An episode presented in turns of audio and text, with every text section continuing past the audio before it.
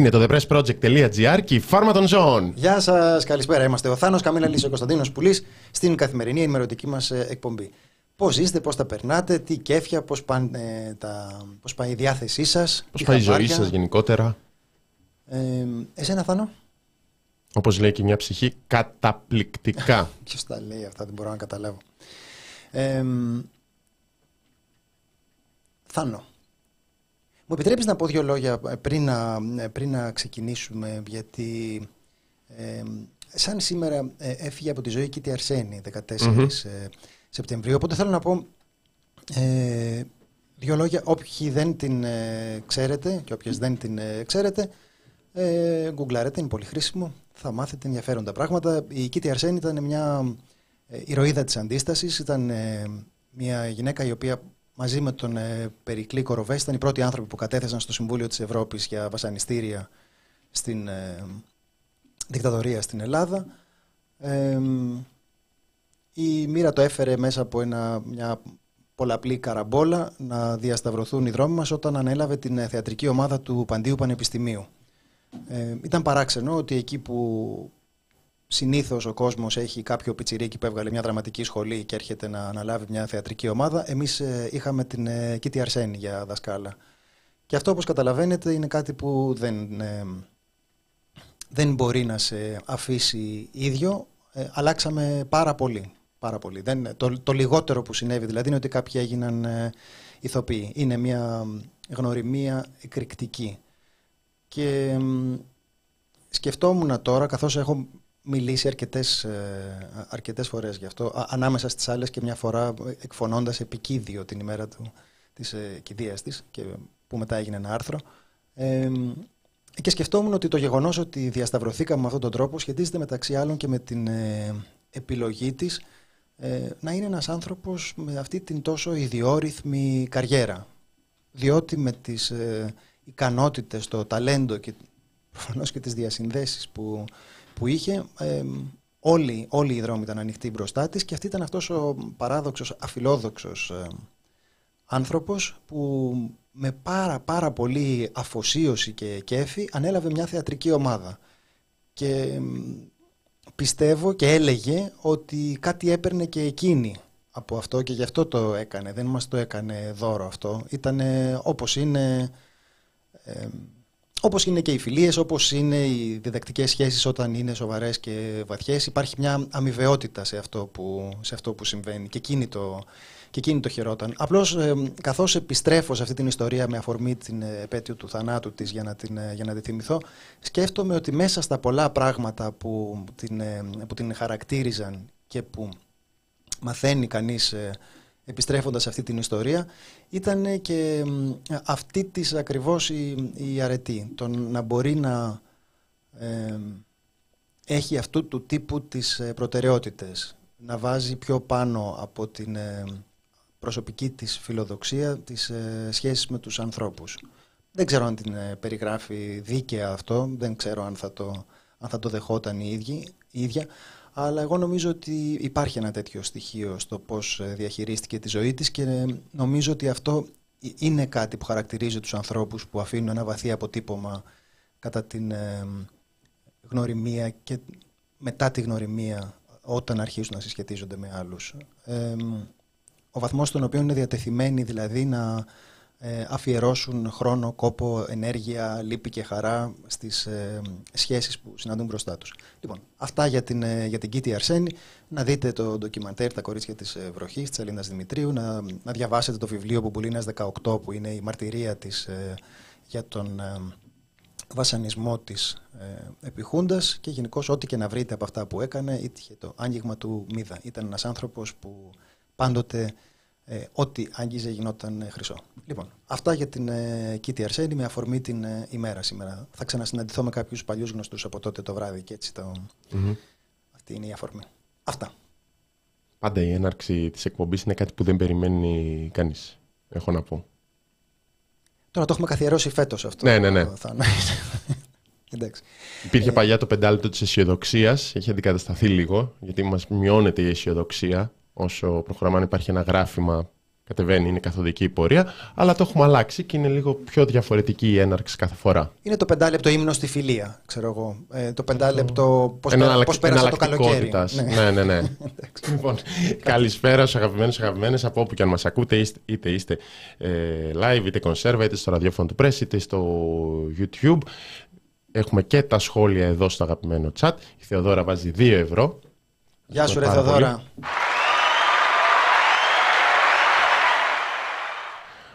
Ο Χάρης ρωτάει καλησπέρα σε όλους. Άμα βλέπουμε τις διαφημίσεις, πάει καθόλου χρήμα στο press ή να πατάω skip απευθείας; Πάει ένα πολύ μικρό ποσό των διαφημίσεων που εμφανίζει. Δεν θα σας πούμε να τις. Ε, να, να, να υπομείνετε διαφημίσεις για χάρη. Όχι, όχι, όχι. Δεν, το, δεν το ζητάμε αυτό. Ξέρω, μας δεν το ζητάμε. έτσι. Ειδικά, αν μπορείτε να, να τα ψωνίζετε, αν μπορείτε. Ειδικά την προηγούμενη περίοδο που είχαμε γεμίσει διαφημίσεις της Νέας Δημοκρατίας. Εκεί πρέπει να τους ε, ψηφίζεις. Εκεί δείχνεις την ε, αφοσίωση στο προϊόν. Mm-hmm. Αν μπορείτε, παιδιά, για να μπορέσουμε και εμείς να έχουμε καλύτερες σχέσεις με το YouTube, θέλουμε όταν σας βγαίνει μια διαφήμιση να πηγαίνετε να ψωνίζετε και να φωτογραφίζεστε με το προϊόν. Και να το στέλνετε ή να έρχεστε από εδώ αγκαλιά με το προϊόν που αγοράσατε. Αυτό θα βοηθούσε πάρα πολύ την ε, σχέση μας εδώ πέρα με το, με το YouTube, που είναι από τις σημαντικότερες σχέσεις της ζωής μας. Σχέση με τις πλατφόρμες γενικά; Μπορείς να σε κόψουν κάποια στιγμή; Σημαντική σχέση. είναι λίγο.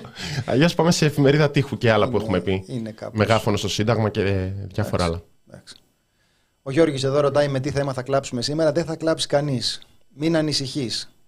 Θα είναι, η εκπομπή θα είναι πάντοτε πάρα πολύ ε, χαρούμενη. Μην ανησυχείς. Δεν έχει σημασία ότι καταστρέφεται η χώρα. Εμείς θα διατηρούμε την ευθυμία μας. Καθώς θα βουλιάζουμε. Λοιπόν, πότε έχει λαμπρινή ε, είμαστε, εκπομπή; Είμαστε αυτή τη τελευταία σκηνή του, το Fight Club, δεν είναι. Που κοιτάνε, το, κοιτάνε από τον ουρανό εξής στην καταστροφή. Κρατιόμαστε χεράκι-χεράκι και βλέπουμε. Το Fight Club είναι. Δεν θυμάμαι στο Fight Club τέτοια σκηνή, αλλά θα μας τα πει το chat εδώ πέρα που είναι όλοι. Τι κόλλησε τόσο άσχημα το μυαλό μου αυτή τη στιγμή. Δεν ξέρω. Δεν ξέρω, Θάνο. Λοιπόν, πότε έχει η Λαμπρινή; Έχει τώρα το ε, απόγευμα στις 4 ε, και θα κάνει με βίντεο. Τι είναι με τη Λαμπρινή και το βίντεο; Ζήλεψε. Γιατί το έχουμε αφήσει να περάσει έτσι ασχολίαστο αυτό που στην αρχή μας έκανε την, ε, και καλά τι τα θέλω εγώ αυτά και τι τα, τα θέλετε τα YouTube και το έκανε με τον ε, παραδοσιακό τρόπο όπως το κάνουν οι παππούδες μας με το Mixcloud και σιγά σιγά τσούκου τσούκου τσούκου στα μιλοχτά έχει μπει και αυτή στο YouTube. Ζήλεψε. Πολύ ωραία. Λοιπόν. Ωραία είναι το Fight Club, βοηθάει ο Πάρης Ανασκόπηση πότε; Δεν ξεκίνησα με τέτοιο λάθος στη σημερινή εκπομπή. Χαίρομαι πάρα πολύ. Θα ήταν πολύ, πολύ άσχημο. Ναι. Ανασκόπηση το Σαββατοκύριακο. Θα έχουμε, θα έχουμε ανασκόπηση. Μπορούμε Ξεκινάει να... η ανασκόπηση ναι. με, κατα... με αλλαγές που θα τρίβετε τα μάτια σας. Τίποτε δεν θα είναι όπως παλιά. Σήμα, γραφικά, μουσικές. Μπορείτε να φανταστείτε τι θα γίνει. Θα αλλάξει κουστούμι. Μπορεί, σε παρακαλώ, να να βάλεις μια πόρτα στο απίλωτο στόμα σου και να συγκρατηθείς. Θα έχει ανέβει το budget. Δεν μπορώ να αποκαλύψω περισσότερα. Λοιπόν, Χριστίνα, παράτα μας με τη λαμπρινή μας. Έχεις πρίξει εδώ πέρα. Είσαι σε λάθος εκπομπή. Να τα πεις τη λαμπρινή αυτή. Τι ήρθες εδώ πέρα να μας πεις; Λατρεύω λαμπρινή. Ανασκόπηση season 10 θέλω να πω. Στρογγυλός αριθμός, δεκαετία. Ναι. Με προηγούμενο καθεστώς θα μπορούσες να πας για διοικητής της ΕΕΠ. Που, δεν το αποκλείω και τώρα. Που με τροπολογία της κυβέρνησης το 19 για να μπει ο Κοντολέων χρειαζόταν δεκαετής επαγγελματική εμπειρία. Μετά το άλλαξαν μετά το σκάνδαλο των παρακολουθήσεων και πανηγύριζαν. Αλλά εντάξει, ευκαιρίες θα βρεθούν. Δηλαδή για ένα διορισμό σε καλή θέση θα βρεθούν για τα προσόντα ενός σατυρικού καλλιτέχνη. Εντάξει, εγώ έχω αρκετά προσόντα. Τι, δεν έχω lower, δεν, έχω, δεν παίζω μπουζούκι; Αλλή μόνο τώρα. Τόσα προσόντα έχουμε. Δεν μπορεί να πάνε χαμένα αυτά. Ε, λοιπόν, Θάνο. Ας περάσουμε... Έχουμε γράφουν και άλλοι για τη Λαμπρινή. Θα, θα, θα, θα τη τραβήξω την πρίζα την ώρα της εκπομπής. Άλλη μια καλή κουβέντα. Συγγνώμη, Λαμπρινή, τεχνικό πρόβλημα. Ε, λαμπρινή μου. Ξέρεις πώς είναι εδώ. Θέλαμε. Δεν θέλαμε ναι. εμείς. Εγώ την εκπομπή σου δεν χάνω επεισόδιο. Απλώς έτυχε να κλωτσίσω την πρίζα. Λοιπόν, Θάνο έχω καταλάβει ότι πάνε καλύτερα τα, τα πράγματα. Έχει δώσει πιστικές απαντήσεις η κυβέρνηση. Κάποιες σκιές που μπορεί να υπήρχαν με κάποιες διαδόσεις, κάποια πολιτικοποιημένα και καλά σχόλια, παράπονα, γκρινίτσες, αριστερίλα. Αυτά σιγά σιγά βλέπω ότι και λάμπει μέρα με την ημέρα η αλήθεια και το έργο της κυβέρνησης. Και του ίδιου του κυρίου Αγοραστού. Ειδικά του κυρίου Αγοραστού. Ειδικά ο κύριος Αγοραστός, παιδιά, έβαλε τα πράγματα στη, ε, στη θέση τους. Μίλησε. Καταρχάς να ξεκινήσουμε από εκεί. Μμμ. Δεν κρύβεται; Όχι, δεν κρύβεται. Μ' αρέσει που στοιχειώδη πράγματα που εμπίπτουν στη λογοδοσία παρουσιάζονται ως κάτι φοβερό και τρομερό και ως ηρωικές προσπάθειες. Ναι. Εντάξει, ηρωικές προσπάθειες όχι σαν τους Κρέκα που θεωρητικά ήταν με μια βάρκα για να τον παίρνει κάμερα και έσωζε πλημμυροπαθείς, αλλά γενικά το... Εγώ δεν κρύβομαι στα δύσκολα, το είπε και ο Πρωθυπουργός. Στα Πού δύσκολα... να κρυφτείς ρε φίλε, πού να κρυφτείς, δηλαδή σε ψάχνει μια χώρα ολόκληρη. Τι εννοείς να κρυφτείς; Και εδώ πέρα τώρα με αυτό, το έγραψε η Νατάσα Ιτσουκαλά, ότι υπάρχει αυτή η τάση να, να παρουσιάζονται αυτές οι συμπεριφορές ως ε, ηρωικές. Και ο Τσακαλώτος είπε αυτό, ότι δεν νιώθαμε ήρωες. και έγραψε ένας, εντάξει μην νομίζεις, δεν σε περάσαμε για ήρωα. Δεν είναι ότι σε μπέρδεψε κανείς με ήρωα και χρειάζονταν να το, ε, να το διαψεύσεις. Ναι, λέγονται αυτά, ότι εγώ δεν ε, κρύβομαι και είναι όλος εμφανίστηκε, μίλησε και λες, εντάξει ρε παιδιά, μίλησε. Να ήταν έξι μηνών μωρό, να πω, κοίτα να δεις μίλησε, με έκπληξη. δεν το περιμέναμε ας πούμε. Έξι μηνών και μ, είπε την πρώτη του κουβέντα. Ε, ε, Άρχισε να λέει, να κάνει δηλώσεις για τις ε, πλημμύρες ε, ε, στον ε, έκτο μήνα της ζωής του. Να εκπλαγώ. Αλλά εσύ είσαι και μεγάλος άνθρωπος. Δεν είναι και, δηλαδή, και κανένα κατόρθωμα ας πούμε, να μιλήσεις. Αντιθέτως, έχεις μια θέση ευθύνης, έχεις μια θέση στην οποία δέχεσαι επιθέσεις οι οποίες δεν προέρχονται από τον ε, βούρκο του διαδικτύου, αλλά τώρα μα λες και βούρκο κιόλας παραπέμπει στην κυριολεξία πάρα πολύ, αλλά είναι ε, κριτική η οποία φαίνεται πάρα πολύ τεκμηριωμένη και ε, διατυπώνεται με τρόπο εντελώς ε, νυφάλιο και θεσμικό. Ε, οπότε τι να κάνουμε τώρα, κάτι πρέπει να πεις. Δεν είναι δηλαδή ότι μας κάνει και χάρη ο άλλος, ότι α, μίλησε και εκεί που περιμέναμε ότι δεν, θα, ότι δεν θα μίλαγε, λες και περιμέναμε να πάρουμε δήλωση από κάποιον ε, ε, λαϊκό τραγουδιστή που δεν παραχωρεί συχνά συνεντεύξεις. Είναι μια θέση ευθύνης, είναι στοιχειώδης θεσμική υποχρέωση να απαντά στην κριτική που δέχεσαι γιατί έχει πνιγεί κόσμος, ας πούμε. Πνιγεί όλη η περιφερειά σου, οπότε Ε, πες και εσύ είναι μια λίγο κουβέντα. στο, είναι Πες και στο εσύ job μια κουβέντα. description να, πεις, να βγεις και να πεις τι έγινε.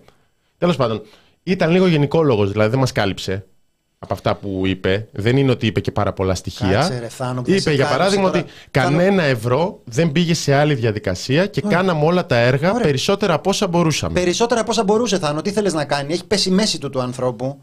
Περισσότερο, δηλαδή μπορούσε να κάνει 10, έκανε 11. Δηλαδή έφτανε στο ακρότατο σημείο των δυνάμεών του και, είπε- και έλεγε Θα κάνω άλλο ένα για τη Θεσσαλία. Για τον Έλληνα, για την Ελλάδα. Μμμ. Κάθε έργο έχει κωδικό, ισχύει αυτό. Εντάσσεται στο πρόγραμμα δημοσίων επενδύσεων. Κάθε έργο ψηφίζεται στο Περιφερειακό Συμβούλιο. Παρένθεση που έχω την πλειοψηφία. Αχα, αχα, αχα. Παρακολουθείται από τους ελεγκτικούς μηχανισμούς. Ελέγχεται αυτό. Κανένα έργο δεν πήγε σε άλλη διαδικασία εκτός από τα έργα. Και φαίνονται. Και φαίνονται. Τα, έργα είναι εδώ. Καλά, δεν είναι όλα εδώ. Μερικά τα έχει πάρει, δεν τα έχει πάρει το Ναι, ρεύμα. ναι, ναι. Όλα Ό- τα έργα λειτουργήσαν. Θάνο, μπορούμε να κάνουμε ένα μικρό, μια μικρή παύση εδώ πέρα. Ο, όταν λέει όλα τα έργα λειτουργήσαν, τι εννοεί; Είναι δηλαδή ικανοποιημένος όταν λέει όλα, τα- όλα τα έργα λειτουργήσαν ε, θεωρεί ότι δεν είχαμε πλημμύρες ή ότι Κοιτάξτε από το λειτουργήσαν τα... δεν ξέρω. Είναι μια δήλωση που δεν ταιριάζει πολύ με την πραγματικότητα και μ, αυτό είναι πρόβλημα. Ξέρω εγώ, αν είσαι ποιητής ας πούμε. Μπορεί να μην Ναι. Το ταιριάζει. πρόβλημα τέλος πάντων σε αυτά είναι ότι όπως προκύπτει από, το, από διάφορες πηγές, και το λέμε όλη την εβδομάδα, ανακοινώθηκαν πάρα πολλά έργα και μετά τον Ιαννό ακούγαμε για εκατοντάδες εκατομμύρια που θα κατευθυνθούν στη Θεσσαλία για αντιπλημμυρικά. Αλλά στην πράξη, όταν κατευθύνονταν αυτά τα έργα, ήταν για οδοποιία και ένα μέρος από αυτά, όπως καταγγέλλεται, ήταν για δρόμους που δεν είχαν πληγεί κιόλας. Θάνο. Δηλαδή, έκανες έργα οδοποιίας ή έργα ξεκάθαρα αντιπλημμυρικά; Και η οδοποιία μερικές φορές έχει αντιπλημμυρική Ναι, ε, λοιπόν, σημασία. πριν Η να ίδια- ε, και να το κλείσω, Κωνσταντίνε. Η ίδια η Τέρνα λέει ότι από αυτά που μας ε, λένε ότι πήραμε, εμείς κάναμε 130 εκατομμύρια ευρώ έργα ε, επανακατασκευής δρόμων, που ελέγχεται τώρα ποιοι ήθελαν επανακατασκευή, ποιοι δρόμοι κλπ. Ε, και έχει ολοκληρωθεί το 85%. Οπότε είναι ένα ζήτημα τι βαφτίζουμε γενικά αντιπλημμυρικά. Θα ήθελα να μου επιτρέψεις να διαβάσουμε και την υπόλοιπη δήλωση και μετά να διαβάσουμε την ε, ανακοίνωση αυτή του πρώην ε, νομάρχη και δημάρχου Καρδίτσας που εξηγεί κάπως με, ε, με, με κάποια λεπτομέρεια την ε, απάντηση καθώς εξειδικεύεται η κριτική σε αυτά που λέει ο κύριος Αγοραστός, αλλά νομίζω ότι αξίζει πρώτα, Θάνο, για, για μας που έχουμε λογοτεχνικά ενδιαφέροντα. Δηλαδή, να, να διαβάσουμε λίγο ακόμα την, ε, τη δήλωσή του και μετά να δούμε την απάντηση. Από τον Ιαννό υπήρχε πρόβλημα με τη γέφυρα Ξηδιά. Έγινε μια εργολαβία για σειρά έργων, αλλά όχι για νέα γέφυρα. Δεν υπάρχει ανακατασκευή. Τα έργα έχουν τεχνικές προδιαγραφές από τη Διεύθυνση Τεχνικών Έργων της Περιφέρειας. Η γέφυρα έπεσε γιατί η μάζα νερού ήταν τεράστια. Η γέφυρα ήταν παλιά. Ποιος σας είπε ότι δεν άντεξε η γέφυρα; Λογικό, λογικό λέω εγώ. Είναι εύκολο να καταδικάσετε. Αυτό το έχω παρατηρήσει κι εγώ. Το κάνετε δηλαδή αμέσως. Το κάνουμε κι εμείς τώρα. Με το δάχτυλο, είναι, κριτική. Είναι εύκολη κριτική. Τι κάνει στη ζωή σου, Θάνο; Είναι εύκολο να καταδικάσετε. Δεν είναι φορέας υλοποίησης περιφέρεια Θεσσαλίας του έργου του φράγματος στον ΕΝΙΠΕΑ. Είναι τέταρτο επιχείρημα για το ίδιο αυτό. Ε. Δεν με ενδιαφέρει η επικοινωνία. Πέμπτο επιχείρημα. Ξέρω ότι έχω στοχοποιηθεί και αυτό είναι απαράδεκτο. Αυτό είναι απαράδεκτο. Έχει στοχοποιηθεί ο άνθρωπος, αλίμονο. Τώρα επειδή έχει βουλιάξει η περιοχή του, αμέσως να το στοχοποιήσετε. Αυτό είναι δηλαδή εντάξει, δολοφονία χαρακτήρα. Και μετά καταλήγει Θάνο. Είμαι δίπλα στους ανθρώπους. Και αυτό το συμμερίζομαι γιατί και εγώ είμαι δίπλα στον απλό άνθρωπο. Mm-hmm. Και εγώ. Που θα έλεγες τώρα είναι ποτέ δυνατόν, πού να γυρίσει να κοιτάξει εκεί κάτω. Κι όμως, κι όμως είναι δίπλα στους ανθρώπους. Και αυτό είναι πολύ, ε, πολύ σημαντικό γιατί πιο πολύ, παιδιά, είναι αυτό που έλεγα πριν. Οι ανθρώπινες, ε, οι ανθρώπινες σχέσεις. Πάμε να δούμε τώρα, ε, όταν λέει ότι είναι δίπλα στους ε, ανθρώπους και έχει αυτά τα επιχειρήματα ότι δεν, ε, ε, δεν άντεξε αλλά άντεξε αλλά δεν άντεξε αλλά δεν είχα εγώ την ευθύνη αλλά έγινε σωστά γιατί αυτές ήταν οι προδιαγραφές οι σωστές αλλά τελικά έβρεξε πολύ αλλά δεν έφταιγε που έβρεξε γιατί ήταν, γιατί ήταν παλιά και ήταν πολύ το νερό που είναι αυτό που λες ε, η τσαγέρα ήταν από πριν τρίπια και δεν την είχα δανειστεί που με άλλα λόγια όταν θέλετε να πείτε μια δικαιολογία να λέτε μία δικαιολογία. Χρήσιμες συμβουλές για τη ζωή σας. Μην λέτε πολλές δικαιολογίες μαζί, γιατί φαίνεται σαν να λέτε ψέματα. Καταλάβατε; Και ήμουνα εδώ και ε, έλειπα δικαιολογημένα. Δεν είναι. Μία, μία δικαιολογία.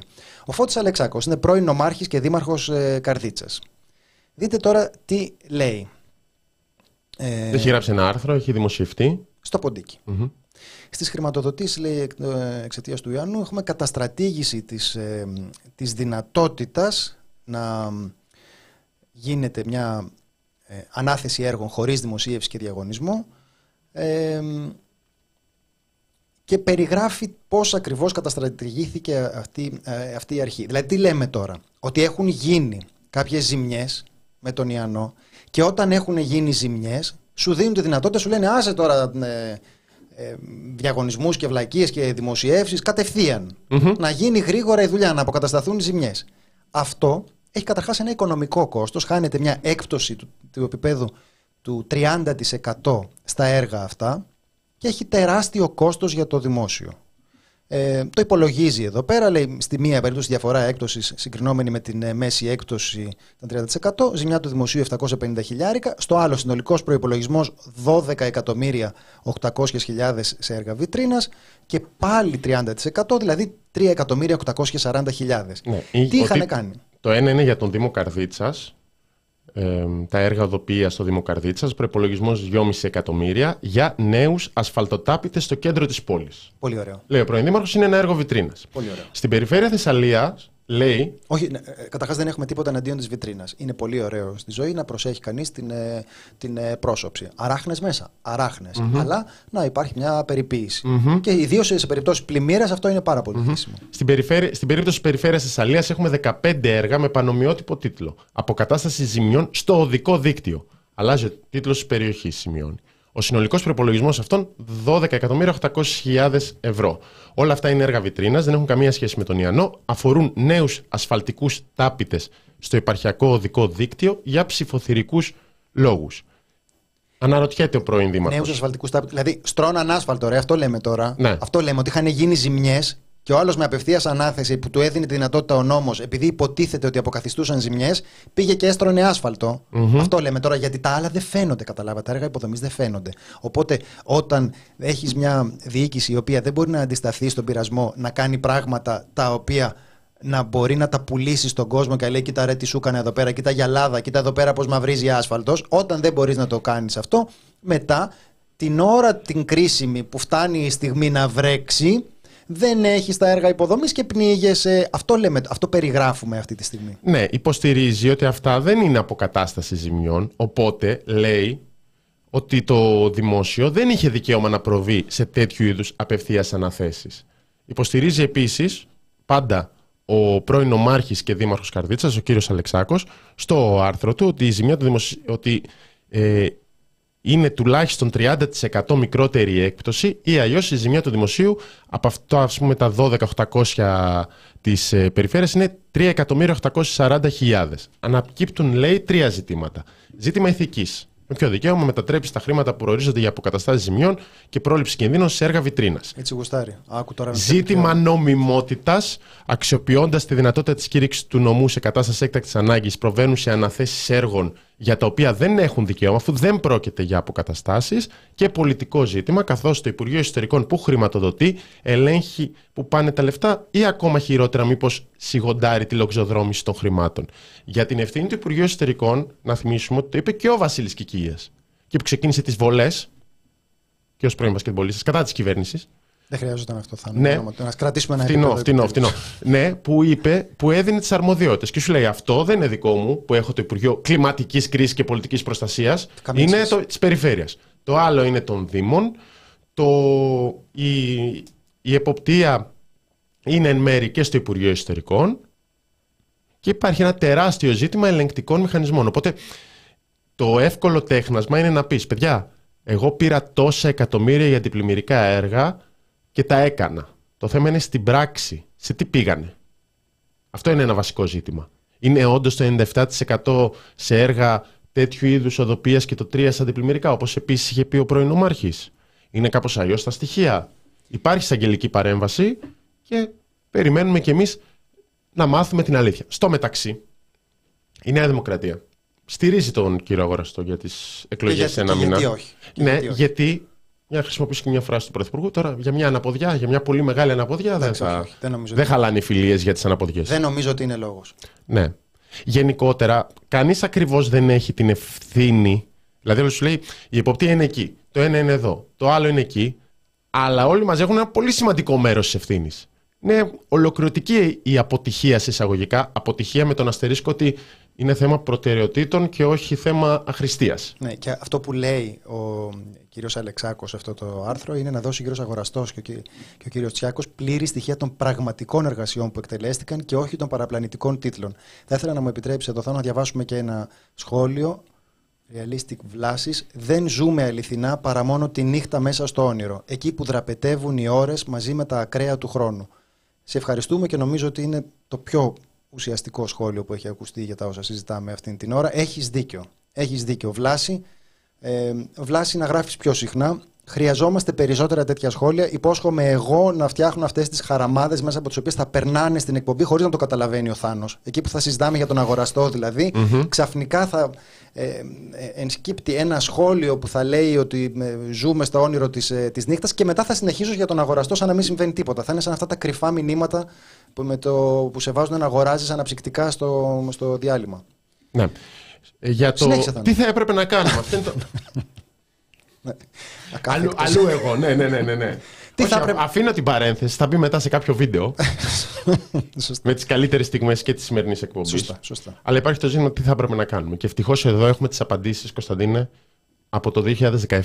Α, Γιατί τα αγόρι τότε μου, ρε, τα αγόρι ένας μου. πολιτι... μεγάλος πολιτικός ανήρ που διεκδικούσε την εξουσία της χώρας είχε μια διαφορετική πρόταση. Και να σου πω κάτι, ρε Θάνο, τέτοιοι άνθρωποι, αν έρχονταν στα πράγματα τέτοιοι άνθρωποι, θα ήταν αλλιώς αυτή η χώρα, ρε γάμο του. Ναι. Οφείλουμε να τους δώσουμε μια ευκαιρία. Εμείς θέλουμε να, ακου- να ακούγονται αυτές οι φωνές. Δηλαδή, ο άνθρωπος που θα, θα βγει και θα τα πει έξω από τα δόντια, σε εμά θα έχει παιδιά τη δυνατότητα να μιλάει και να ακούγεται. Πάμε! Θα είμαστε λοιπόν αντιμέτωποι με περισσότερα τέτοιου είδους ακραία φαινόμενα. Και αυτό χρειάζεται από πλευράς οργανωμένης πολιτείας μια τελείως διαφορετική αντιμετώπιση από αυτή που είχαμε μέχρι σήμερα. Και εκ των πραγμάτων οφείλουμε εμείς αυτά τα ζητήματα να τα ανεβάσουμε πολύ ψηλότερα στη δικιά μας ιεραρχία των πολιτικών προτεραιοτήτων. Μόνο γιατί βασική, πρωταρχική υποχρέωση κάθε οργανωμένης πολιτείας είναι να προστατεύει την ανθρώπινη ζωή και τις ανθρώπινες περιουσίες. Και ξέρουμε πολύ καλά ότι κατεξοχήν οι ανθρώπινες ζωές και οι ανθρώπινες περιουσίες είναι αυτές που κινδυνεύουν από τις μεγάλες φυσικές καταστροφές. Και είμαστε μια χώρα στην οποία έχουμε να αντιμετωπίσουμε μεταβεβαιότητας, σεισμούς, φωτιές και πλημμύρες. Και είμαστε ασυγχώρητοι εάν δεν είμαστε έτοιμοι να αντιμετωπίσουμε αυτά τα οποία ξέρουμε με βεβαιότητα ότι θα γίνουν κάποια στιγμή. Απλά δεν γνωρίζουμε ακριβώς το πότε. Δεν θα τα έλεγα καλύτερα. Ρε τον κάνεις πρωθυπουργό, ρε. Ρε τον κάνεις πρωθυπουργό. Έχεις παρατηρήσει ότι είναι πολύ μαύρα τα μαλλιά του εδώ πέρα; Έχει ασπρίσει αυτά τα χρόνια που είναι, που είναι πρωθυπουργό. Το άγχος και οι ευθύνες. Εμένα μου το λες; Ναι. Εγώ πριν να παντρευτώ δεν είχα στα μαλλιά μου άσπρη τρίχα. Εγώ το έπαθα με το πρέσ αυτό. Ισχύει το... αυτό. Ε; Ισχύει αυτό, ε. Ισχύει. Δείτε, παιδιά, παλιές ανασκοπήσεις. Ένα μπουμπουκάκι με πήραν εδώ πέρα. Και με κάνανε. Τα καλύτερα σου χρόνια σου ψάψα. φάγαμε. Λοιπόν, 10 Δεκεμβρίου 2017, προσυνεδριακή ημερίδα της Νέας Δημοκρατίας στο Περιστέρι με θέμα για το περιβάλλον, τις φυσικές καταστροφές και την πολιτική προστασία. Είμαστε λίγους μήνες μετά τη Μάνδρα, βασικά έναν μήνα μετά τη Μάνδρα, αν δεν κάνω πολύ λάθος, πριν το μάτι. Και υπάρχει αυτό το απόσπασμα στο οποίο μπορούμε να κρατήσουμε πολλά σημεία. Μέσα σε ένα λεπτό τα συνέπτυξε ο νυν πρωθυπουργός. Θα είμαστε λοιπόν αντιμέτωποι με περισσότερα τέτοιου είδους ακραία φαινόμενα. Όπα. Ρε τον άτιμο. Ρε τον κερατάρε. Κλιματική αλλαγή εννοεί εδώ. Δηλαδή δεν ξε- η κλιματική αλλαγή δεν ξεκίνησε το 23. Πότε ξεκίνησε; Ξε- την ξέραμε και το 17. Κοίτα να δεις τώρα, ρε παιδί μου, πώς αλλάζουν αυτά. Ε. Και επειδή είχε την ε, μάντρα, ήταν 25 οι νεκροί στην ε, μάντρα. Ε. Ναι. Μετράνε τώρα στη Νέα Δημοκρατία, φοβούνται. Ε, σου λέει 17 τώρα είμαστε εντάξει. Μην, βγου, μην βγούνε παραπάνω. Αυτό Ναι, είναι. συγκρίνουμε φέρετρα όπως επίσης έχει πει ο Μητσοτάκης. Μπράβο. Που είναι πάρα πολύ ωραία, τε- ωραία συνθήκη για να βρίσκεσαι. Χρει... Να- Να σου πω τι είναι. Είναι από τις χιδεότητες που τις λένε μεταξύ τους και τους ξεφεύγουν και τις λένε παρά έξω. Γιατί εγώ το καταλαβαίνω ότι αυτό κάνουν. Αλλά είναι εξωφρενικό και, και είναι πολύ πολύ. Ε, είναι αδιανόητη η ασέβεια απέναντι στους ε, ε, οικείους των ανθρώπων που χάθηκαν το να το ομολογείς αυτό δημόσια γιατί στην πραγματικότητα αυτό γίνεται. Ότι ο άλλος όταν λέει ότι μετράμε εννοεί ότι δεν μπορεί να συγκρατηθεί και του ξεφεύγει δημόσια ότι το άγχος του είναι το επικοινωνιακό άγχος να μην φανεί ότι τα έχει πάει χειρότερα. Εδώ πέρα σε αυτό το βίντεο που σας, ε, που σας βάλαμε είναι ο Μητσοτάκης που λέει πάρα πολύ λογικά πράγματα. Πάρα πολύ λογικά. Δηλαδή ότι αυτές είναι καταστροφές τις οποίες ξέρουμε και περιμένουμε και επειδή τις ξέρουμε και τις περιμένουμε πρέπει να προετοιμαζόμαστε. Όταν δεν έχεις προετοιμαστεί έχεις το μερίδιο της ευθύνης που σου αναλογεί για, αυτές τις, για αυτά τα μέτρα που δεν πήρες όταν έρθει η ώρα της ε, καταστροφής. Αυτό έχει συμβεί αυτή τη στιγμή. Πολύ ψηλότερα στην, ιεραρχ- στην ιεραρχία πρέπει να πάνε αυτά και να έχουμε μια τελείως διαφορετική αντιμετώπιση από αυτή που είχαμε μέχρι σήμερα. Κρατήστε αυτή τη φράση. Με, με κάποια παραλλαγή θα την ακούσουμε σε δύο μέρες που πάει στη ΔΕΘ ο Πρωθυπουργός. Δεν πήγε πριν μια εβδομάδα, κρύφτηκε. Πήγε πατώντας τέλος πάντων το πρωτόκολλο ότι ήταν οι, οι μέρες της αξιωματικής αντιπολίτευσης. Αυτά ζητήματα πολιτικού πολιτισμού δεν ενδιαφέρουν τον Κυριάκο Μητσοτάκη. Δεν είναι το Έχουμε φάκελο. καταλάβει ότι για ακόμα μία φορά, όπως έγινε και το 2021 με τη δημιουργία του Υπουργείου Κλιματικής Κρίσης, θα ακούσουμε για το πώς ο Κυριάκος, ο ηγέτης, θα τα αλλάξει όλα την πέμπτη χρονιά, με την πέμπτη φορά. Έχει και μία... Έχει πει και κάτι άλλο που έχει τη σημασία του νομίζω, συμβολικά έτσι. Βασική πρωταρχική υποχρέωση κάθε οργανωμένης πολιτείας είναι να προστατεύει την ανθρώπινη ζωή, το έχουμε ξανακούσει, και τις ανθρώπινες περιουσίες. Πέντε χρόνια έχει φύγει αυτό. Αυτή το και τις ανθρώπινες περιουσίες. Δηλαδή, Εννοείς. λέμε ξανά και ξανά την ανθρώπινη ζωή. Που ναι, βεβαίως, αλλά επειδή, γιατί, γιατί υπάρχει μόνο το 112 που σου λέει φύγε. Φύγε μακριά. Ε, να σου πω την αλήθεια, Θάνο, αυτό με, την, ε, ε, με τις περιουσίες, όπως έχει πει και μια ψυχή, μη δένεστε πολύ με τα πράγματα. Πράγματι, πώς κάνετε, πώς κάνετε έτσι. Και ε, εγώ το έχω πει πολλές φορές, δεν ξέρω αν έχει γίνει κατανοητό. Μου φαίνεται ότι το λέω λίγο μόνος μου αυτό, ότι, ότι είμαι κάπως ε, ε, σαν τον, ε, σαν τον Παλαβότα, λέω, ε, χ- χωρίς να συντονίζεται πολλοί κόσμος με αυτό το σκεπτικό. Εμένα μου φαίνεται πολύ σοβαρό ότι υπάρχει η κατάχρηση που υπάρχει με το, με το 112. Επειδή το 112 χρησιμοποιείται ε, επικοινωνιακά, όλη η κάψα της ε, κυβέρνησης είναι να μπορεί να πει εγώ τους τα πάω. Μμμ. Έστειλα μήνυμα για, για εκένωση, Όπως και, με το, όπως και στην Εδαδιά, ας πούμε. Ε, σου λέει τώρα εντάξει, εγώ τι, τι ευθύνη έχω για αυτούς τους ανθρώπους που ήταν εκεί πέρα, που στέλνουν το μήνυμα και δεν, και δεν φεύγουν. Εν τω μεταξύ, υπάρχουν καταγγελίες. Είναι το 112 που έρχεται αργότερα, έρχεται μετά τα φαινόμενα. Έρχεται μετά τα φαινόμενα και απαντούν ότι, ε, μα ναι, τι, ε, εκένωση την ώρα της ε, καταιγίδας θα ήταν μεγάλο λάθος. Και λες τώρα, ρε παιδιά. Αυτό θα έπρεπε να χρησιμοποιείται με τόση προσοχή ώστε οι οδηγίες του 112 να έχουν απόλυτη ισχύ. Εγώ αυτό θα περίμενα. Αυτό θα περίμενα. Δηλαδή να είναι, τέτοιας, ε, να είναι τέτοια η φροντίδα για να λειτουργεί αυτό το σύστημα σωστά, που όταν σου λέει ότι πρέπει να φύγεις, να μην κάθεσαι να διαπραγματεύεσαι. Να είναι όπως είναι, ξέρω εγώ, αν το έχουμε, το έχουμε ξανά πώς είναι, κόκκινο φανάρι ας πούμε. Δηλαδή, ε, αυτό που γίνεται τώρα είναι απλώς ότι έχει γίνει ανέκδοτο το 112 και αυτό είναι κατόρθωμα της κυβέρνησης Μητσοτάκη. Δηλαδή το γεγονός ότι γελάμε με το, με το 112, γιατί έρχεται κατόπιν εορτή, έρχεται σε ήπια φαινόμενα, έρχεται σε, σε πυρκαγιές που όλος ο κόσμος μένει για να προστατεύσει τα σπίτια του και απλώς έχει έρθει και ένα μήνυμα που λέει φύγετε και δεν, ε, και δεν ασχολείται. Έρχεται όταν έχει ξεκινήσει ήδη η εκένωση όπως έγινε στη στην, Ρόδο. Ε, στη Ρόδο. Στο, στη νέα Δουνκέρκη με τη μεγαλύτερη εκένωση που έγινε ποτέ που πανηγυρίστηκε αυτό το πράγμα που έγινε στην ε, Ρόδο αλλά τέλος πάντων καταλήγει αυτό το απόσπασμα λέγω, και ο Πρωθυπουργός λέει ότι θα ήμασταν συγχώρητοι αν δεν είμαστε σε θέση να αντιμετωπίσουμε αυτά τα οποία ξέρουμε με βεβαιότητα ότι θα γίνουν κάποια στιγμή. Έχουμε ακούσει τρει-τέσσερι συγγνώμες. Συγγνώμη μετά τις πυρκαγιές, συγγνώμη μετά τον εγκλωβισμό στην Αττική Οδό. Δεν νιώθει πολύ ασυγχώρητος ο Κυριάκος Μητσοτάκης. Είμαστε στη φάση συγγνώμη έβρεξε πολύ, συγγνώμη βρέχει τόσο μια φορά στα χίλια χρόνια. Και ούτε ας πούμε ο αρμόδιοι υπουργοί δεν νιώθουν έτσι ασυγχώρητοι. Επιστρέφουν στην κυβέρνηση κανονικά όπως ο Χρήστος Ιλιανίδη κλπ. Πηγαίνοντας λίγο πριν έχουμε μια τηλεφωνική επικοινωνία, να πούμε και για τα οικονομικά μέτρα, γιατί λέγαμε χθες, περάσαμε πολύ απότομα από τους πανηγυρισμούς για τα δισεκατομμύρια από την Ευρώπη που θα έρθουν στο ότι πρέπει να γίνουν κάποιες περικοπές σε παροχές για να βγει ο λογαριασμός. Που αναρωτιέσαι κιόλας. Δεν θα έρθουν τόσα δις την Ευρώπη. Δεν είμαστε, δεν θα τα βρούμε τα λεφτά όπως είπε πολλές φορές ο Πρωθυπουργός. που ήταν πολύ σίγουρο. Μην αγχώνεστε λέει για το λογαριασμό. Θα τα βρούμε τα λεφτά. Η οικονομία πάει καλά.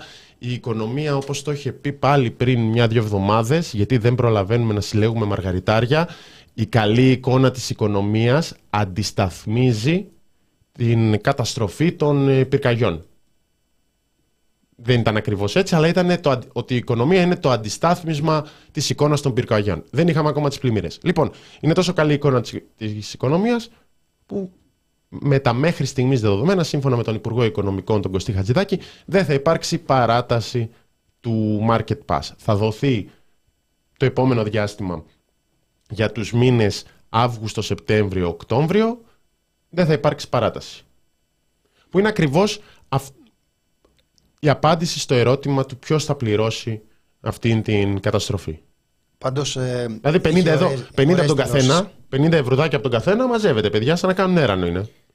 Για το επίδομα θέρμανσης, ο Υπουργός ανέφερε ότι θα ακολουθηθεί και φέτος ό,τι έγινε πέρυσι με την επιδότηση στην Αντλία. Τέλος, σχετικά με τα φαινόμενα εσχροκέρδεια, ειδικά μετά τις καταστροφές στον Θεσσαλικό κάμπο, δήλωσε ότι δεν θα υπάρξει έλεος με την εσχροκέρδεια.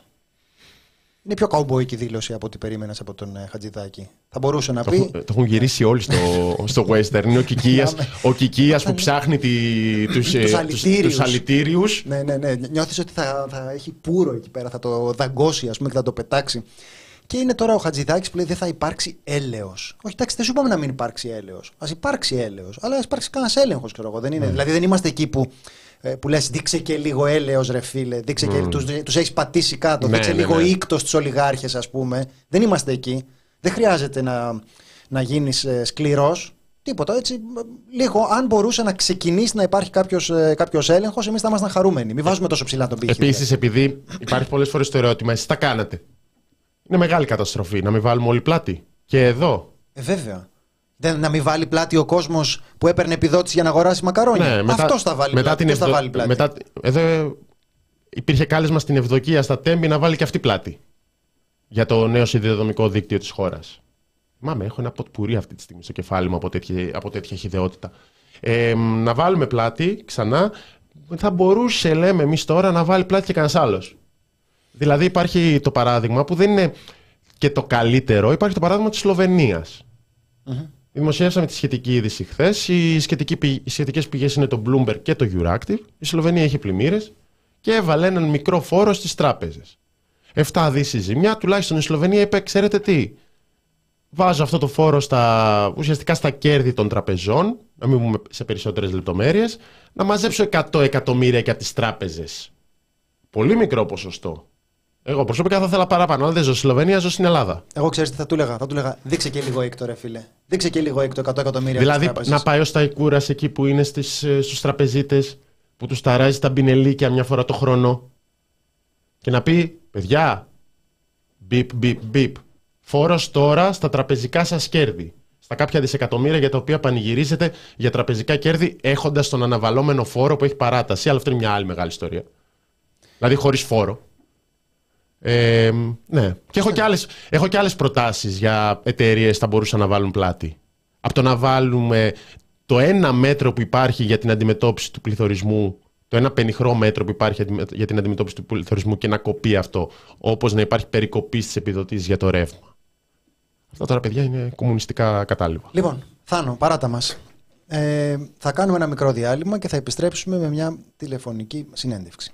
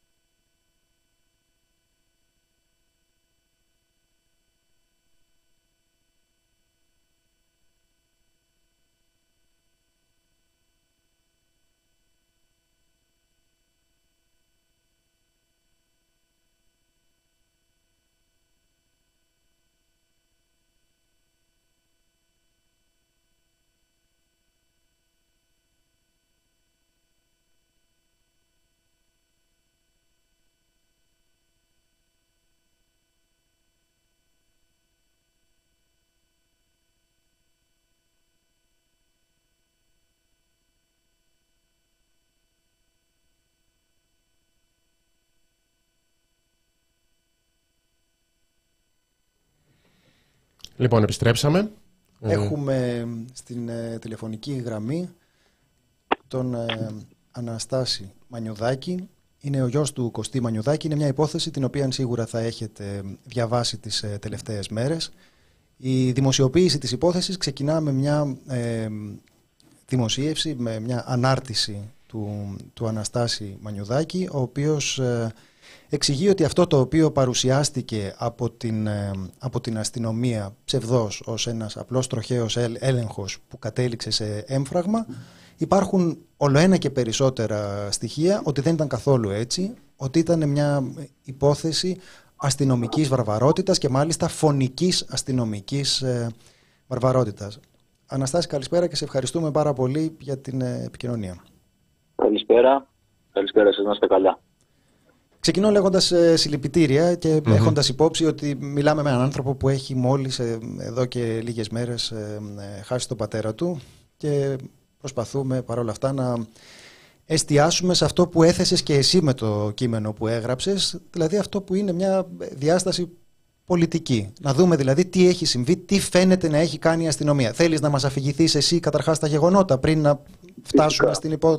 στην υπόθεση όπως έχει εξελιχθεί τις τελευταίες μέρες; Φυσικά, φυσικά. Να σας πω ότι ο πατέρας μου στις 7 η ώρα έγινε, έγινε ο έλεγχος το που τον σταμάτησαν. Ε, κατά τις 8, 8 και μισή βγήκαν οι πρώτες δημοσιεύσεις που λέγανε για υπεράνθρωπες προσπάθειες των αστυνομικών να επαναφέρουν τον 58χρονο άντρα στη ζωή ότι ήταν ένα σταμάτημα στον ΒΟΑΚ, δηλαδή στην Εθνική Οδό στην Κρήτη, ε, τροχαίου ελέγχου ε, υπεράνθρωπος προσπάθειας των αστυνομικών και ότι ο άνθρωπος ε, έπαθε ανακοπή καρδιάς το, όταν σταμάτησε. Ε, εγώ ενημερώθηκα 9,5 ώρα από τη μητέρα μου και έναν ε, φίλο, τον πατέρα μου και της μητέρας μου, όπου με ενημερώσανε ότι ο πατέρας μου έφυγε από τη ζωή. Εγώ βρισκόμουν στην Αθήνα, σε ένα φιλικό σπίτι και προφανώς για ευνόητους λόγους και καλά κάναν οι άνθρωποι, δεν μου είπαν τι έχει γίνει μέχρι να κατέβω στην Κρήτη. Όπου όταν κατέφθασα, την επόμενη μέρα σιγά σιγά άρχισα να μαθαίνω τι γίνεται. Γιατί άργησε και η κηδεία, ο πατέρας μου πέθανε Παρασκευή μία του μήνα, η κηδεία έγινε την Τρίτη. Ε, ο καταλαβαίνετε πρώτο με το διάστημα δεν μπορούσαμε να θάψουμε τον άνθρωπό μας γιατί έπρεπε να προβούμε σε διάφορες διαδικασίες ώστε να, να δείξουμε και σε όλη την κοινωνία τι ενδείξεις έχουμε, ε, παραπληροφόρησης δηλαδή, από αυτό που διέρευσε η αστυνομία στην αρχή. Ναι, η, αρχική είδηση, όπως την διαβάζουμε, είναι για τον 58χρονο που έσβησε την Παρασκευή μπροστά στα μάτια των ανδρών της τροχέας, υποβαλλόντας σε τυχαίο έλεγχο επί του βορείου οδικού άξονα Κρήτης, έπαθε ανακοπή αφήνοντας μετά από λίγο την τελευταία του πνοή. Εσείς αμφισβητείτε αυτή την, ε, αυτή την εκδοχή. Πάνω με, με, ποια στοιχεία; Θα σας τα πω αμέσως. Ε, αρχικά να πούμε ότι ε, αναφέρεται έλεγχος στον ΒΟΑΚ ενώ ήταν στον επαρχιακό δρόμο το, την παλιά εθνική δηλαδή Φρεύρισον. Αναφέρονται για τροχέα ενώ μιλάμε για τα ΤΑΕ Σούδας. Ε, ε, δεν αναφέρουν πουθενά για το σταμάτημα, για τις, μας είπαν εμάς για μικροποσότητα ναρκωτικών, όλα αυτά, ε, χασίς δηλαδή, μας είπαν στην αρχή για 2-3 γραμμάρια, στο βιβλίο συμβάντων γράψανε μετά 10. Αυτά και για αυτά έχουμε αμφιβολίες, δεν ξέρουμε τώρα πώς προέκυψαν. Ε, λένε για τυχαίο έλεγχο, αυτός ο έλεγχος που δεν είδε ήταν τυχαίος, δηλαδή του την είχαν στημένη, δεν ξέρουμε τι φαίνεται, δηλαδή ότι κατευθύνθηκαν κατευθείαν προς τον πατέρα μου. Ε... Τι εννοείται του την είχαν στημένη. Φαντάζομαι ότι θέλαν να τον σταματήσουν, δεν ξέρω. Δηλαδή τον σταμάτησαν επί τούτου. Ε... Για ποιο λόγο; Για, για, φαντάζομαι για, για, αυτό, για αυτό που αναφέρουν για τις μικροποσότητες, δεν ξέρω για, για ποιο λόγο. Είτε μπορεί να τον είχαν στο μάτι, δεν, δεν, μπορώ, δεν μπορώ να το ξέρω γιατί αυτός ο έλεγχος ήταν επί τούτου στον πατέρα μου. Δεν αναφέρεται και ε, υπήρχε. Ο οποίος πατέρας μου, να αναφέρουμε, δεν είχε ε, δημιουργήσει ποτέ κανένα πρόβλημα, δεν ήταν κάποιος σημασμένος, δεν ήταν κάποιος που είχε καταδικαστεί ποτέ σε οτιδήποτε. Ναι, εδώ ας πούμε το στοιχειώδες, αυτό το οποίο με τον πιο ήπιο θεσμικό τρόπο μπορούμε να το πούμε. Ένας άνθρωπος που χάνει τη ζωή του στα χέρια της αστυνομίας. Ε, είναι ένας άνθρωπος για τον οποίο πρέπει να απολογηθεί η αστυνομία και να εξηγήσει τι συνέβη. Και φαίνεται εδώ πέρα ότι υπάρχουν στοιχεία. Καταρχάς, υπάρχουν ίχνη αίματος. Υπάρχουν αυτά τα σπασμένα γυαλιά που βλέπουμε στην ε, φωτογραφία εδώ πέρα που δημοσιεύτηκε στο Omnia TV. Και υπάρχουν και μαρτυρίες, έτσι δεν είναι. Υπάρχουν άνθρωποι που είδαν τι συνέβη. Οπότε θα ήθελες να μας πεις λιγάκι ποια είναι αυτά τα, τα στοιχεία, γιατί φαίνεται ότι υπάρχει ένας όγκος ε, στοιχείων. δεν είναι μια υπόθεση για την οποία απλώς γίνονται κάποιες ε, υποθέσεις. Και γι' αυτό το λόγο ακριβώς είναι που έχουμε καταφύγει στη δικαιοσύνη. Ε, να σας πω. Ε, συγγνώμη λίγο κόλλησα. Ε, Λέμε για τα, για τα στοιχεία. Υπάρχει, υπάρχουν και μαρτυρίες ναι, ναι, ναι. από, το, από κοντινούς ανθρώπους. Ναι. Φυσικά, με συγχωρείτε. Υπάρχουν και μαρτυρίες και φωτογραφίες, όπως και φωτογραφίες που έχουμε δημοσιεύσει και σε άλλα μέσα όπου είναι το κεφάλι του χτυπημένο και, στο, και, και χαμηλά στο μέτωπο και το κεφάλι από πάνω, όπως και από πίσω ήταν ανοιχτό το κεφάλι του. Ε, να σας πούμε ότι στο κέντρο υγείας Βάμου που μεταφέρθηκε ο πατέρας μου, όπου άφησε την τελευταία του πνοή, ίσως με το που έφτασε ή λίγο πριν, ε, ήταν εκεί, ε, με ενημερώθηκε η γυναίκα του, η μητέρα μου, ο αδερφός του, όπου πήγανε και όταν αντίκρισαν τον πατέρα μου, ο θείος μου Λιποθύμησε, έχασε τις αισθήσεις του και νοσηλεύτηκε για τέσσερις μέρες στο νοσοκομείο. Η γυναίκα του μπήκε μέσα να τον δει και είδε μια λουσμένο το σώμα του στο αίμα, όπως και ο φίλος της μητέρας μου. Η μητέρα μου δεν άντεξε να μπει μέσα. Ε, από αίματος και στο, στο το φορείο και μετά. Όπως επίσης οι φωτογραφίες που έχουμε δημοσιεύσει από το, από το μέρος που, που έγινε το περιστατικό με, με λίμνη αίματος με δύο λίμνες αίματος. Με... Αυτό προκύπτει από τα χτυπήματα, από το ανοιγμένο του κεφάλι. Τα σμπαραλιασμένα γυαλιά, που αυτά τα γυαλιά, άμα τα δείτε σε τι κατάσταση βρίσκονται, δεν γίνεται. Όπως δεν γίνεται και αυτή η λίμνη αίματος να έγινε από μια πτώση ενός ανθρώπου από, που έχασε τη στήση του. Δεν ήταν σε κάποιο ύψωμα και έπεσε. Ναι. Όπως επίσης το πατέρα μου του είχαν, του είχαν περάσει χειροπέδες. Οπότε τον κρατούσαν και τον πήγανε μέχρι το περιπολικό. Δεν του είπανε σε 100-150 μέτρα απόσταση από το περιπολικό, καθώς εκεί ήταν το αυτοκίνητο του πατέρα μου, μέχρι το περιπολικό να περπατήσει μόνος του Νομίζω δεν τα, έχουμε, δεν τα έχουμε ξανακούσει, δεν τα έχουμε ξαναδεί ποτέ αυτά. Α, σου βάλαμε χειροπέδες, πήγαινε μέχρι το περιπολικό μόνο σου.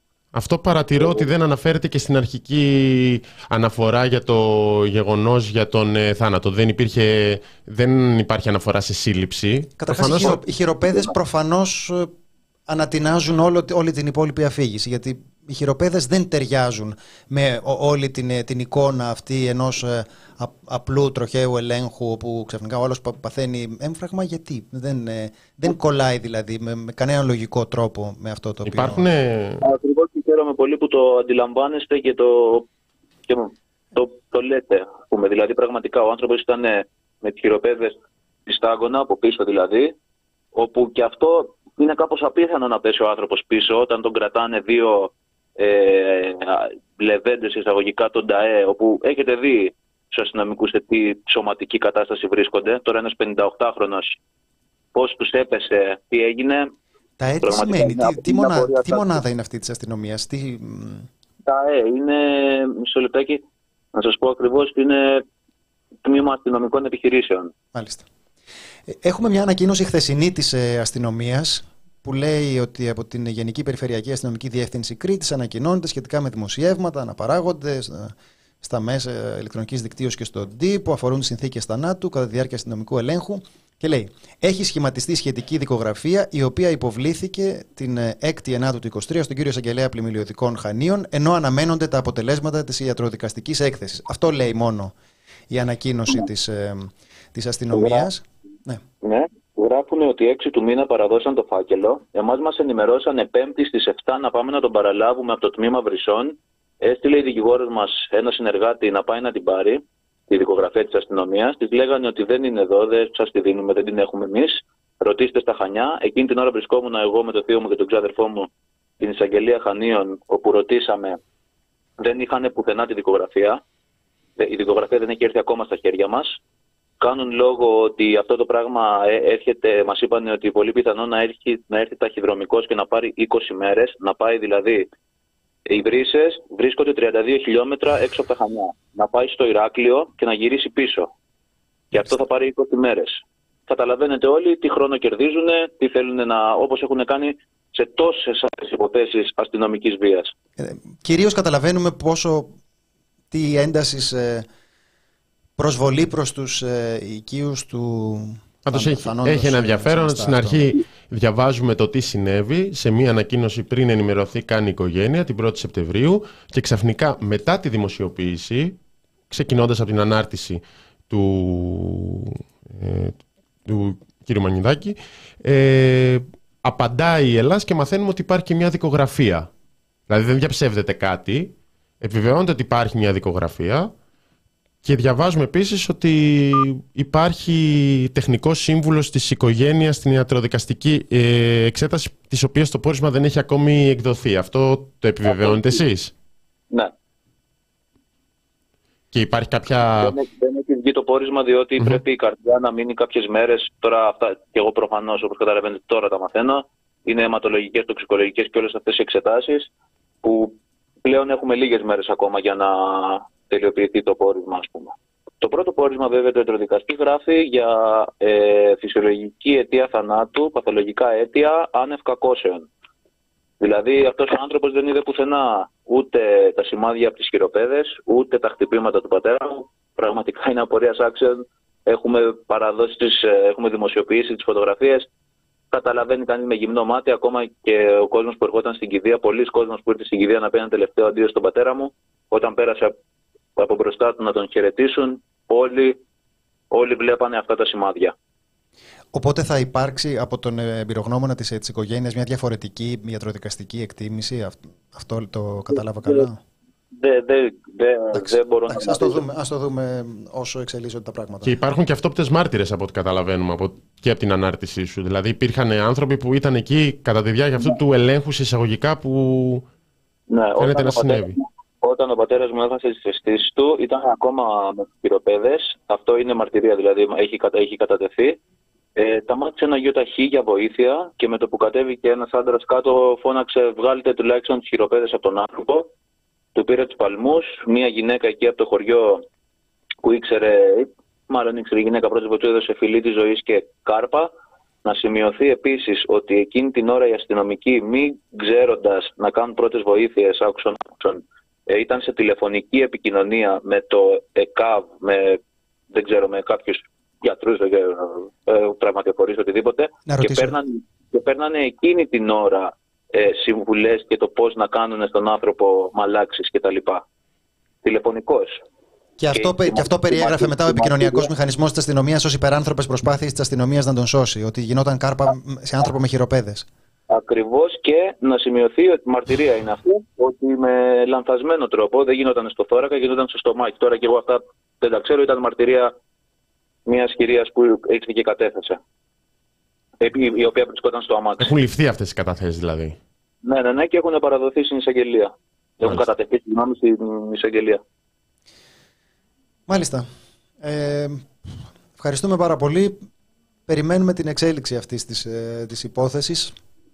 Καταλαβαίνουμε ότι με βάση αυτά που, αυτά που περιγράφετε, νομίζω ότι Ε, είναι δικαιολογημένο να εντάσσετε αυτή την υπόθεση σε μια μεγάλη λίστα υποθέσεων αστυνομικής, ε, αστυνομικής βραβαρότητας, ενίοτε φωνικής αστυνομικής βραβαρότητας. Τώρα ας περιμένουμε να δούμε τι θα, ποιες θα είναι οι Ακριβώς. Και σε εξελίξεις. αυτό το- Και σε αυτό το σημείο να προσθέσω ότι η οικογένειά μας έχει προ- η οικογένεια με τη στήριξη πραγματικά χιλιάδων ανθρώπων, φίλων, α, γνωστών α, ε, και κοινο, της κοινωνίας γενικότερα. Εμείς έχουμε, έχουμε χρέος, δεν μπορούμε να σιωπήσουμε, πρέπει αυτό το πράγμα να το βγάλουμε να μαθευτεί παντού, γιατί το ζήτημα είναι κοινωνικό-πολιτικό, κοινωνικό και κατ' επέκταση πολιτικό, διότι πραγματικά εκεί έξω κυκλοφορούν δολοφόνοι, δολοφόνοι με στολές, όπου ανα πάσα στιγμή μπορούν να σταματήσουν κάποιον και να τον σκοτώσουν και ο κόσμος πρέπει να προσέχει. Όπως επίσης και τα μέσα πρέπει να μάθουν ότι να μην, να μην αναπαράγουν αφιλτράριστα τέτοιες ειδήσεις, πόσο μάλλον όταν προέρχονται από την αστυνομία. Μακάρι πραγματικά που μακάρι πραγματικά το εύχομαι να είναι ο, ο τελευταίος αυτή τη λίστα και να βγει κάτι από, από το θάνατο του πατέρα μου. Να μείνει δηλαδή κάτι στην κοινωνία, να, να, αλλάξει, να αλλάξει τέλος πάντων κάτι επιτέλους σε αυτή, σε αυτή τη χώρα. Που τα τελευταία χρόνια το, η δυστοπία έχει γίνει συνήθεια. Η, ο θάνατο, έχουμε συνηθίσει το θάνατο καθημερινά. Βλέπετε έμπι. Βλέπετε τον άνθρωπο τον Αντώνη Καριώτη που τον σπρώξανε και τον σκοτώσανε. Και πάλι καλά που υπήρχε βίντεο και ο άνθρωπος τουλάχιστον κάπως δικαιώθηκε και η οικογένειά του και κουράγηκε στην οικογένειά του. Είναι, τό- είναι τόσα. Είναι, οι- είναι οι πλημμύρες στη Μαγνησία και στη Θεσσαλία. Είναι οι φωτιές και οι πνιγμοί στον Εύρο και στο Αιγαίο μεταναστών. Μιλάμε για, για φρικιαστικά πράγματα που ζούμε καθημερινά. Πώς να αντέξει πια αυτή η χώρα, ας πούμε, πώς να αντέξουν οι πολίτες της; Πρέπει κάποια στιγμή να μπει ένα τέλος. Και α- αυτό είναι το χρέος μας. Να Σε μάθει όλη η ευχαριστούμε κοινωνία πάρα τι πολύ. γίνεται. Σε ευχαριστούμε πάρα πολύ. Ευχαριστώ. Ευχόμαστε κουράγιο και θα είμαστε σε επαφή για την ε, συνέχεια Και της πάλι υπόθεσης. συλληπιτήρια και. Να σε ευχαριστούμε πολύ. Να είσαι καλά. Να είστε καλά. Νομίζω ότι είναι πολύ σημαντικό αυτό που μας είπε ο Αναστάσης σε κάποια στιγμή. Ένα από τα πράγματα που χρειάζεται να γίνουν, τουλάχιστον αυτό που αφορά και εμάς που είμαστε ενημερωτικό μέσο. Η αστυνομία όταν λέει κάτι θα πρέπει να εκλαμβάνεται σταθερά. Αυτό είναι ένα ζήτημα αρχής. Ως η πλευρά της αστυνομίας. Ναι, είναι- όχι ως κάτι που έγινε. Ακριβώς. Είναι η υπερασπιστική γραμμή εμπλεκομένων. Αυτό είναι.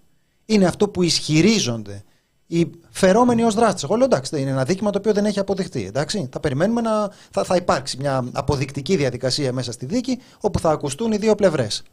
Ε, ε, εμείς μπορεί να έχουμε μια άποψη, αλλά τουλάχιστον το λιγότερο που μπορούμε να πούμε ε, δημοσιογραφικά είναι ότι όταν λέει η αστυνομία κάτι, η εμπειρία μας δείχνει ότι επειδή εμπλέκεται σε αυτές τις ε, πράξεις, εμπλέκεται σε πιθανές εγκληματικές ενέργειες, θα έπρεπε να υπάρχει στοιχειώδης ε, σύνεση δημοσιογραφικά να αντιμετωπίζονται αυτές οι περιγραφές ως αυτά που λέει μία πλευρά προκειμένου να γλιτώσει από τις κατηγορίες που κρέμονται πάνω από το κεφάλι τους. Γιατί αυτό έχει γίνει. Είναι, είναι πολλές υποθέσεις που μπορούμε να αναφερθούμε, ίσως όχι όλες όσες έχουν γίνει. Ίσως ξέρουμε ένα μικρό ποσοστό. Ε, στην υπόθεση του Ζακ Κωστόπουλου, ε, τη δολοφονία του Ζακ, είχαμε μια τέτοια περίπτωση όπου στην αρχή η διαρροή έλεγε για το ληστή με το μαχαίρι. Μόνο ότι δεν εμπλέκεται η αστυνομία σε αυτό, στην δολοφονία του Αντώνη Καριώτη είχαμε το ότι έπεσε από το πλοίο και έπρεπε να βγει το βίντεο για να δούμε πώς έπεσε σε εισαγωγικά από το πλοίο ο Αντώνης. Εδώ δεν υπάρχει βίντεο και δεν βγάζουμε συμπεράσματα. Δεν βιαζόμαστε, δεν βιαζόμαστε να βγάλουμε ένα συμπέρασμα. Υπάρχει μια αποδεικτική διαδικασία.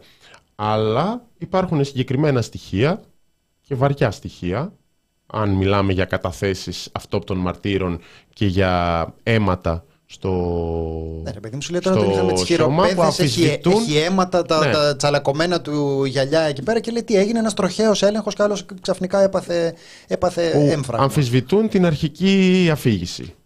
Δεν βιαζόμαστε να βγάλουμε κάποιο συμπέρασμα. Είναι μια υπόθεση με, πολύ σοβαρή, με μια πολύ σοβαρή καταγγελία που είναι αυτή τη στιγμή και σε δικαστικό επίπεδο. Έχει προκαλέσει ενδιαφέρον οργή σε σημαντικό τμήμα της κοινωνίας και από ό,τι ξέρω και της τοπικής κοινωνίας και ζητάμε να υπάρχει στοιχειώδης λογοδοσία και ενημέρωση για το τι πραγματικά συνέβη την 1η Σεπτεμβρίου 2023. Μπορούμε να πούμε ότι αυτό που λέει η αστυνομία δεν φαίνεται να να στέκει, να είναι λογικό με βάση τα, εντελώς, με, βάση τα πρώτα πράγματα που, που ακούμε. Λοιπόν, ε, Θάνο, να πούμε για το ναυάγιο της ε, Πύλου την ε, πληροφορία πριν να ολοκληρωσουμε και να κλείσουμε με αυτό. Ναι. Μιλώντας για υποθέσεις που απαιτούν δικαιοσύνη, λοιπόν, η... κατατέθηκε μήνυση από 40 επιζώντες του ναυαγίου της Πύλου με τους 600 με 700 μετανάστες ε, νεκρούς κατά παντός υπευθύνου με την υποστήριξη ε, μη κυβερνητικών οργανώσεων. Κατέθεσαν, κατατέθηκε την ε, Τετάρτη διά των συνηγόρων τους ενώπιον του Ναυτοδικείου Πειραιά. Είναι 40 επιζώντες. Καταγγέλουν ότι οι ελληνικές αρχές παρέλειψαν να παρέμουν άμεσα και να οργανώσουν εγκαίρως κατάλληλη επιχείρηση για τη διάσωση των επιβενόντων. Αξιώνουν και ζητούν την άμεση ενδελεχή και αξιόπιστη διερεύνηση και τον καταλογισμό των ποινικών ευθυνών για τις πράξεις και τις παραλήψεις. Ναι, να το πούμε λίγο, λίγο διαφορετικά. Είναι αυτοί οι άνθρωποι που από τον πάτο της θάλασσας ζητούν δικαιοσύνη.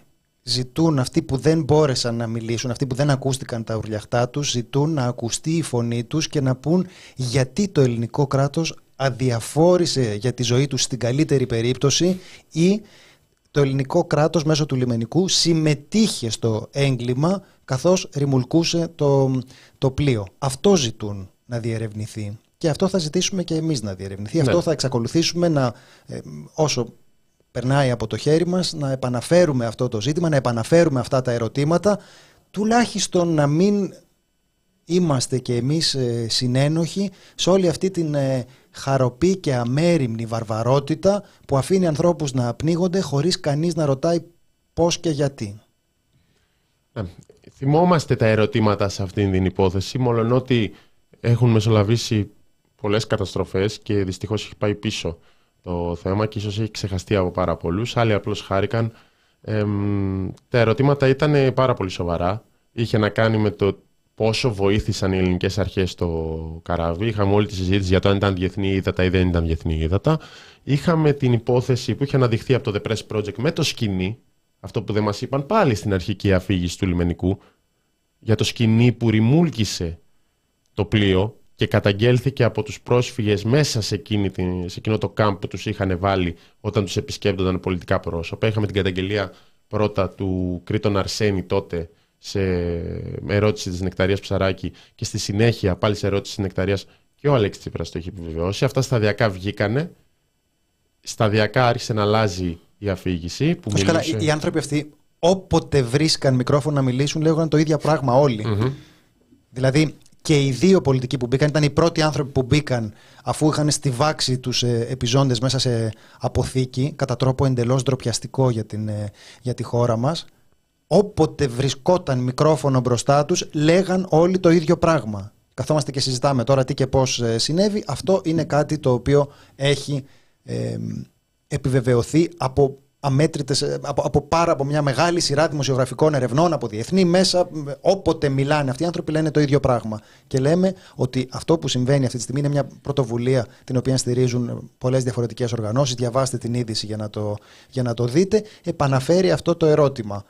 Γιατί βρέθηκαν αυτοί οι άνθρωποι πρώτα απροστάτευτοι, δηλαδή να υπάρχει το σήμα κινδύνου να γνωρίζουν την κατάσταση στην οποία βρισκόταν το πλοιάριο αυτό, αλλά να μην τους ε, σώζουν.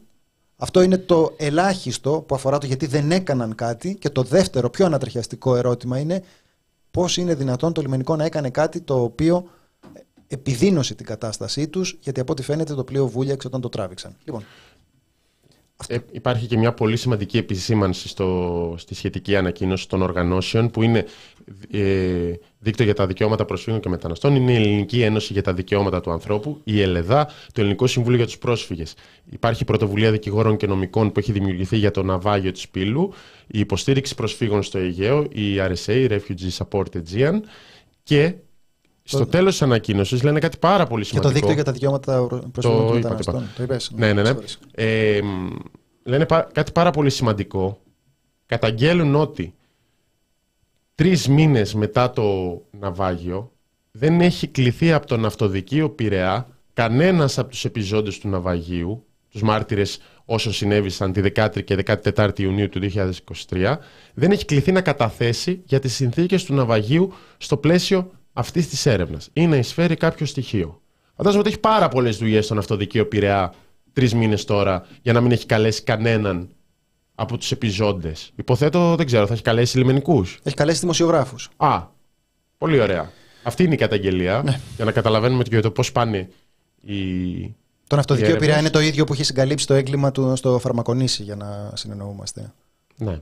Και επίσης υπάρχει και το στοιχείο ότι δεν υπάρχει βίντεο. Έβλεπα εντωμεταξύ δεν υπάρχει βίντεο, είναι μια πολύ σχετική κουβέντα. Ναι, ναι, ναι. Σύμφωνα με το λιμενικό δεν ναι, υπάρχει βίντεο. Δεν υπάρχει βίντεο, δεν υπάρχει το, το βίντεο το οποίο υπηρεσιακά θα έπρεπε να λειτουργούσε και ισχυρίζονται ότι δεν λειτουργούσε και βεβαίως έχουν αφαιρέσει τα κινητά από, mm-hmm. από τους επιζώντες. Αυτό δεν είναι δεν υπάρχει βίντεο. Συχνά... Αυτό είναι υπάρχει μια πολύ οργανωμένη προσπάθεια ε, εξαφάνισης, καταστροφής των σχετικών mm-hmm. τεκμηρίων από το ναι. έγκλημα. Στην ενότητα, πώς περάσαμε το καλοκαίρι, ε, εγώ έβλεπα σε διάφορα ρεπορτάζ τηλεοπτικών ε, δελτίων βίντεο του λιμενικού με διασώσεις προσφύγων. Και καλά έκαναν. Ε, απλώς πάντα αναρωτιόμουν γιατί έχουμε βίντεο σε αυτές τις υποθέσεις και δεν έχουμε στην υπόθεση της Πύλου; Θάνο, να... Θα τα βρείτε κιόλας. Βίντεο του λιμενικού δείχνει η οικογένεια να διασώζεται κλπ. Μπράβο. Αυτό θα πούμε. Εννοείται. Είναι το στοιχείο, είναι η δουλειά τους. Ένα άλλο βίντεο κάπου χάθηκε όμως και μας λέγανε ότι, δεν είναι για, ότι είναι μόνο, οι κάμερες αυτές είναι μόνο για επιχειρησιακά ζητήματα. Το έχει γράψει πάρα πολύ ωραίο ο Δημήτρης ε, Χούλης. Λένε πολλές φορές οι λιμενικοί, ένα, δεν ε, δεχόμαστε πιέσεις, μας βρίζουν όταν τους ε, σώζουμε και θέτει το πολύ απλό ερώτημα. Ωραία, εσάς που σας βρίζουν λοιπόν όταν τους ε, σώζετε, γιατί ξέρουμε έτσι είναι. Ένα μεγάλο κομμάτι της κοινωνίας είναι έτσι. Πότε κοιμάστε καλύτερα, ρε παιδιά, όταν τους σώζετε ή όταν τους πνίγετε. Σας ευχαριστούμε πάρα πολύ. Ήταν η εκπομπή Φάρμα των Ζώων. Να είστε καλά και αύριο το μεσημέρι θα είμαστε πάλι εδώ. Γεια σας.